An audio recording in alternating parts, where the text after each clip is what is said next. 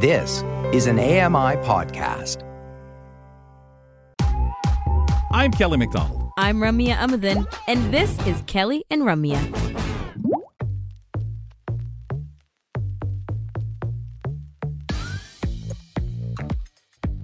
We're rolling through our second hour. I'm glad you're still with us, folks. Ramya Muth and Kelly McDonald, hosts of this program here weekdays from 2 to 4 p.m. Eastern Time. You can tune in to Kelly and Ramya.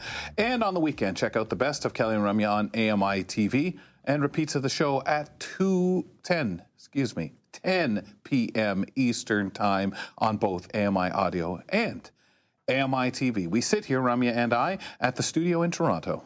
And you told you asked me earlier if I get thrown off when you're around. We've had a little bumping of chairs in Yeah. the last in the last half an hour or so. Yeah, just more knee, my knee. I've I've kneed Your your knee. chairs. I've crossed Yeah, just to get on angle because I'm like, oh, I gotta straighten this leg out, move it, change it, and, not and it's the bad habit leg sitting right. Like I, I bend my Ah, knee and. I'm not supposed to keep it straight. Me too. I to usually have straight. tossed like a shoe or two off by this time. Oh, good grief! Please don't do that today. There's, I there's, know. you know, I know. Today we might not, like al- you're not alone something. in here. or- Yeah, you're not alone in here. Don't go flipping that around. Wait, wait a minute. No, it's not going to be harmful. It'll be fine. Anyways, um, once a month we like Sure, to we talk employment at this time uh, every Wednesday, but once a month we like to check in specifically with Robert Half Canada, see what they're up to. They do a lot of great research on the status state of employment in Canada, and today we're talking artificial intelligence. I think pretty much the whole time. Mm-hmm. Mike French is joining us. Mike, nice to have you back on. Thanks for having me, Ramya. I love being on with you guys. Yeah, and it's Yeah. nice to have Kelly in person, you on the show. So, as I Just said, watch for flying shoes, man. I'll try to do it when the cam's not on me. so, we're going to talk about artificial intelligence. Um, can we first start with optimizing resumes? I feel like this would be the first thing that people think of when it comes to using AI in the job search, job recruitment, anything job related process. So this was really interesting. So we recently surveyed just our 1,200 professionals and asked them, so AI is new. What are you going to use it for? How are you planning on using it? Knowing that we're all just sort of also learning how to use it, and it is so brand new. And out of the gate, pretty much equally weighted, people said that they're going to use it for writing their resume. And you know what? The keyword optimization. So we know that, let's call it big one, Chat GPT. Something been around now, maybe is it nine months we've been talking about this? It's a Uh-huh. great tool, but also has some weaknesses. But it's amazing that when you type into Chat GPT, resume on and type in what you've done, it can generate for you a pretty impressive resume. But I would say it's not something you can start passing out at that point. You still need to edit it. You still want to review it. You want to make sure that everything in there makes sense. It reflects you, but also you want to make sure now you want to add the rest of you that's missing to the resume. You don't want to everybody else's resume, so add your personalization. But that was the number one thing job seekers said they'd use it for. And then coming through at number two, and this was something I had to ask. I wasn't certain how it would work. And I'm not. Um, I'm. I'm a bit more mature, you know, a uh, Gen Xer. So I have to ask for these technology and explain to me. they said research. So I asked some young guys in my office. They said researching job opportunities. I said, well, how would that work? They said, well, type in Chat GPT. Tell me about jobs that do this in my neighborhood or my area Ah, and it would bring up a whole bunch of descriptions and all the jobs that would be available that have that either that skill or that job title. I'm thinking like, well, that would sort of that'd be really interesting. Then it's going to match it to what I'm looking for. So more and more ways to use AI, and it is still really new. But Yeah. the one I like the most, and the one that people spend the most time sort of on, and I'm not certain still makes sense today, but a lot of employers still look for cover letter writing. So it's a great tool to do things like writing a cover letter, where it can be, I don't want to say generic, but it hits the key parts of you, talks about sort of what you've done, real briefly, sort of reinforces the strengths that you have, but it's a nice, nice and tight sort of letter to the employer. That's a great use for Chat GPT. Mm. See, And the last one- That's the one that I wondered, right? Uh, because Yeah. that one's the hard one that people, you know, the other, the re- writing a resume, you got to tweak it. You got to know apparently what style is the style that's currently in. And I think ChatGPT can can tailor to that, know that, know, and be, you know, will make that adjustment. But to cover letter, yeah, there's so much you say. I don't want to put too much in. I don't want to blow my horn too much. But yes, blow my horn. So really cool. Sorry, Michael. Next one. And the last one, this one I really liked was improving LinkedIn profiles. Mm. So it could bring Oh, you up good one. samples. So put in what you've done, put in your experience, and it will help you generate, I guess, a more robust and a more dynamic LinkedIn profile. And those came through very equally weighted. So everyone's sort of using them all for the same ideas. But I really like the color writing because that's something that most people, a lot of people have stopped doing, or they find it tedious for every resume to put out a cover letter. Did they get did they get read? And Yeah. I, I don't usually weigh in on how effective they are. You know, Yeah. just do one. It's required. We learned that. I learned that back in school in the 80s. Been around for a long time. So you know what? Still worth doing though. Yep. Yeah, and that's the one that they that that's what I was told. It speaks for you because a lot of time, are they really going to bother that much with your resume if they get through the cover letter and you have basically just used it as a setup for the resume? No, mm. no, no. Put all the goods out there right then and there. Why you should be there. Why you should work for them. The other interesting part now is when you think of you're in the workforce and you're, you're working, and now we have four generations in the workforce today. We have the people just getting ready to exit, the boomers who are on the way out, then you have the Gen Xers like me, and the millennials and Gen Z. And so we asked them, how is AI going to impact your career? And it runs right along generational lines. When you start with the boomers exiting, they're they're coming through at 60%, saying, ah, not very much, very, very little. Then going up a little bit more, about 20%, you have the Gen Xers like me saying, yeah, it's going to impact us, uh, but it's only 20%. I, and I think that might be a little bit low. I think we'll actually see a bit more impact in our careers. Then you have the millennials, these are the Gen Ys, they come through pretty strong at just under 440%. I think they're also represented a little bit light, maybe actually higher. But the Gen Zers, these are our fresh, our new workers, very fresh out of school, bringing a lot of new ideas to the workforce. They came through at 46%. And I got to tell you, I think it'll be much higher than that. I think they're going to be more around 90%. For sure. They're going to be the ones who know how to use AI. Mm-hmm. They're going to be the highly skilled people who who will have it for a very long period of time. It's going to impact every single one of them. But people are actually very optimistic about the use of AI. It is going to replace possibly some some lower level, some very repetitive tasks, but there'll be more jobs created higher up the value chain in programming the AI, in working with the AI, tweaking the AI, and then integrating AI into your business practices. And that's where the really interesting sort of high pay is, not in the lower level, um, transactional, very, very repetitive skills. So we're going to see some great things from AI in the future coming.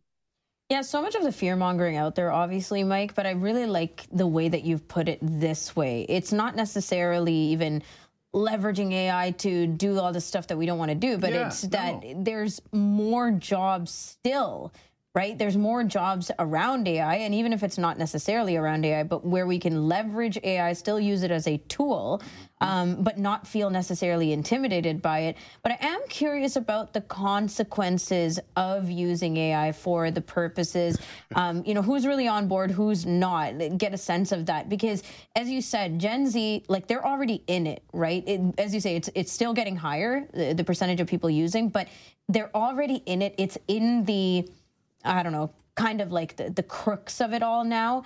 Uh, some of us are still getting on board with AI or thinking of it as more of an afterthought. Oh, yeah, I could have used AI to write my script for me. Oh, think about that tomorrow, kind of thing. But what about uh, still kind of understanding the place for AI in jobs? So, so that's a great point. And realize this is a very new technology, hmm and it is something now where computers or a big giant brain is making a decision outside of uh, of your body for things that are going to impact you and people around you. So when you think of what's being for what Netflix prefers and thinks you're going to like. So that's a very basic level of it. But I start thinking, okay, in the work world, how are we going to use it? So realize it is a new technology. You just cannot type into Chat GPT or any of them, here's what I want, and then figure it's perfect. You really need to make sure you're spending some time using it as a tool and not a full solution for some of the challenges. You know, we have the world's full of business problems.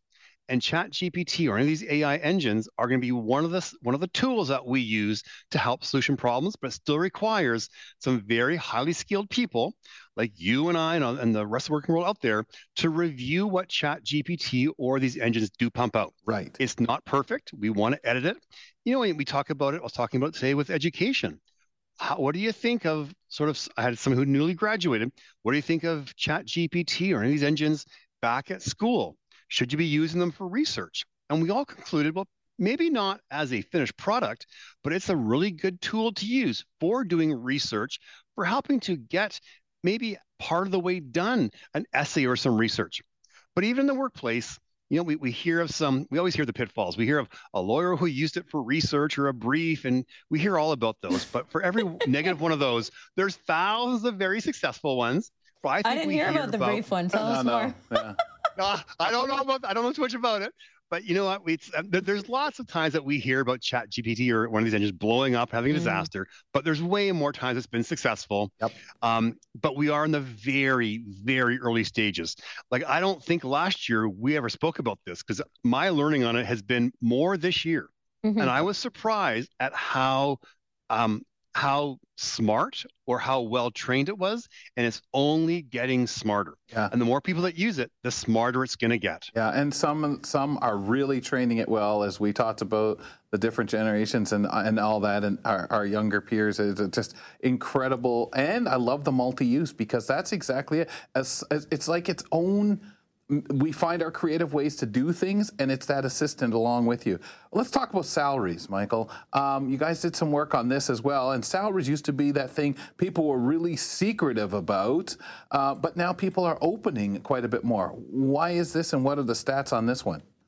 Ooh, times have changed. Uh-huh. Remember the days when you're told here's what you're making and don't tell anybody else. Keep it a secret. That's right. Well, it's funny you that... say that. I remember hearing that. You know you're the only one getting a little bit more money here so keep your mouth closed as the line progressed along. And yeah i got the same 3% hey. I hate to tell you kelly but yeah probably wasn't true. Exactly. Uh, and that and sort of that practice in companies or organizations has led to the salary disparity that's been out there we talk about these sort of male female disparity in salaries or or sometimes it goes on like ethnicity so mm-hmm. that's something now that salary transparency has come along there's been a lot of work fixing that we now have BC, which has a salary transparency law. Ontario is very close behind it.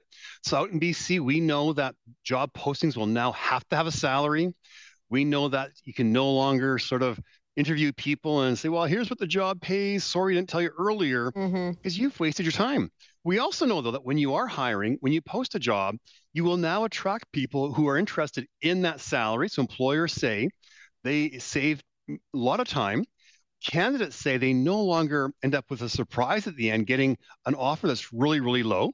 Now, some of the challenges are you, you, are sort of advertising to your competitors what you're paying. So maybe your competitive advantage might be might be gone, but the benefits far outweigh some of those uh, some of those negatives that that can happen. Yeah. But we also we also see it south of the border, and surprisingly, this started uh, in a few of the U.S. states and it's now creeping into Canada. But it's something that's really really important. When you look at the the generations again, back to that Gen Z, they almost all will talk openly about their salary amongst their coworkers day one, they're saying, Hey, how much are you making? I'm making this. And very openly. And they'll discuss it right out in the workplace where that's something I would never have done. Right. But they're right. very, very comfortable. And that follows as generations along the same sort of trajectory. When you get to the boomers at the end who would never, ever do that, up there with sort of using the AI. It's it's the same sort of thing. Yeah, Gen Z out there is going to actually resolve the issue or solve the problem of salary transparency because they're willing to be fully transparent. Mm-mm. And I'm I'm curious about one particular aspect of this transparency around salary, which is negotiation. So a lot of the times we say, you know, go into the interview knowing what your field pays, what your industry pays, what you're bringing to the table, knowing uh, go in knowing what you're willing to uh, get out of it. Um, and then when the salary stuff comes up, you know that the negotiation process is on the table. But if everything is going to be transparent from day one, do you think that it means pretty much we're throwing negotiation out the window? No, I think negotiation is still here, mm. but you have to go in with a fair bit of information. So you're going to know what the range is for the salary. You also know should know what you're worth. And so by being very active in the market, by looking at job postings, by reviewing things like our salary guide, which is online for the whole world to see, yep. you'll know what you should be paid for that position. companies now at the same time they will have their competitive advantage it might be maybe they pay really high but the benefits are a little bit weaker maybe their pay is in the middle but they have good benefits maybe their pay is a little bit on the lower side but the benefits are phenomenal or the vacation is extra so every company will have what they think is the right mix of the total reward and now it's up to the job seeker to figure okay what's more important to me do i really want four or six weeks vacation, or is money the very most important? I will flex on things like the extra medical or the extra massage, or I don't need five weeks vacation. So you have to figure out what really is important, and that should come out in the interview process. As you are interviewing, and the more senior you are, the more interviews you'll go for, you should be talking about well what would an offer look like? Tell me more about your culture. Tell me more about the benefits you offer and, and why do people enjoy and stay with you for those benefits? If companies don't want to talk about it i'd wonder sort of what they're hiding or what their secret is because they should be very open about those sorts of things i think um, all of this makes a lot of sense just in where we are right now around the job market around the conversations that we're having you know flexible hours what more transparency uh, communication overall between management and supervision and uh, higher ups versus like the rest of us. So you know doesn't it feel like I don't know if the pandemic just made it more prevalent that we talk about all this now uh, and AI coming in, but everything seems to be going in this forward momentum, forward motion, Mike. So I think for a very long time, there was not a ton of change. You know, look at salaries. They were going up maybe two or 3% a year, and they had been for a, a long time. We hadn't seen major changes in labor laws for a long time. And then the pandemic really did, it was a reset. Yeah. And now companies are fully reset on how they're engaging with their with their talent, with their fantastic people that work for them. People at the same time have made some great strides. We've seen salaries really increase in the last three years. We're seeing some people saying that salaries are up 25%. We've seen um, just this past October, minimum wage in Ontario went up over a buck and a, I think about a buck, maybe a buck twenty-five. So that's significant. We used to see it go up five, ten, five or ten cents. So we've seen a lot of change after COVID. And I think companies at the same time realized it was time to change. Mm. I mean, you know, as as we all get older and there are sort of times to embrace, it may have been a changing of the guard, yeah. where now we have maybe the the the old leaders exiting the business and new ones taking over saying there's a new way to do this and we want to embrace or engage our people in a different manner and this is how we're going to do it. There's some pretty bold things happening out there and i think some of these changes are part of it. You know it's a great great time to be involved in in labor and, and in talent because it is very very dynamic. We hear every day you know we latest yesterday uh, some, some banks talking about some layoffs but the job market at the same time snatch those people up because the private sector and the small business sector has jobs for them for them. It's a great way for them to actually build their bench of talent to now have available people that were only available to some of the big guys before.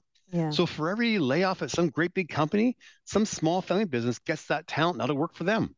So it's, it's a great it's a great way it's a great time to be in the market looking and at the same time being employed very optimistic. And yes, I think that that's another trend. We didn't necessarily talk about it today, but we have in the past where, uh, you know, just turnover, right? Like nobody's really uh, thinking of or going into the job force thinking, this is going to be my career for the next 50 years kind of thing. That mindset itself is changing as well with the generations. Mike, thank you. We're out of time. We'll talk to you next month and have a good thank holidays you. and start to the new year. Happy holidays. Thanks, Kelly and Ramya. Thank you. Mike French joins us from Robert Half Canada. This is once a month, usually on the first Wednesday, where we check in with them. I get so excited because the information is fantastic as things ever change, folks. Mm-hmm. We step aside. We'll wrap up our program in just a couple of moments, uh, and we'll remind you of our podcast content and how you can find it. And we've got an interesting closing moment, one that even you sports fans out there will be surprised about. We'll be right back. We'll be back with more of Kelly and Ramya after this short break.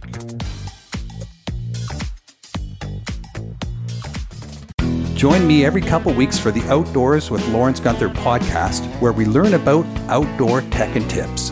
Plus, we look at news affecting the environment. AMI's Outdoors with Lawrence Gunther is available from your favorite podcast provider.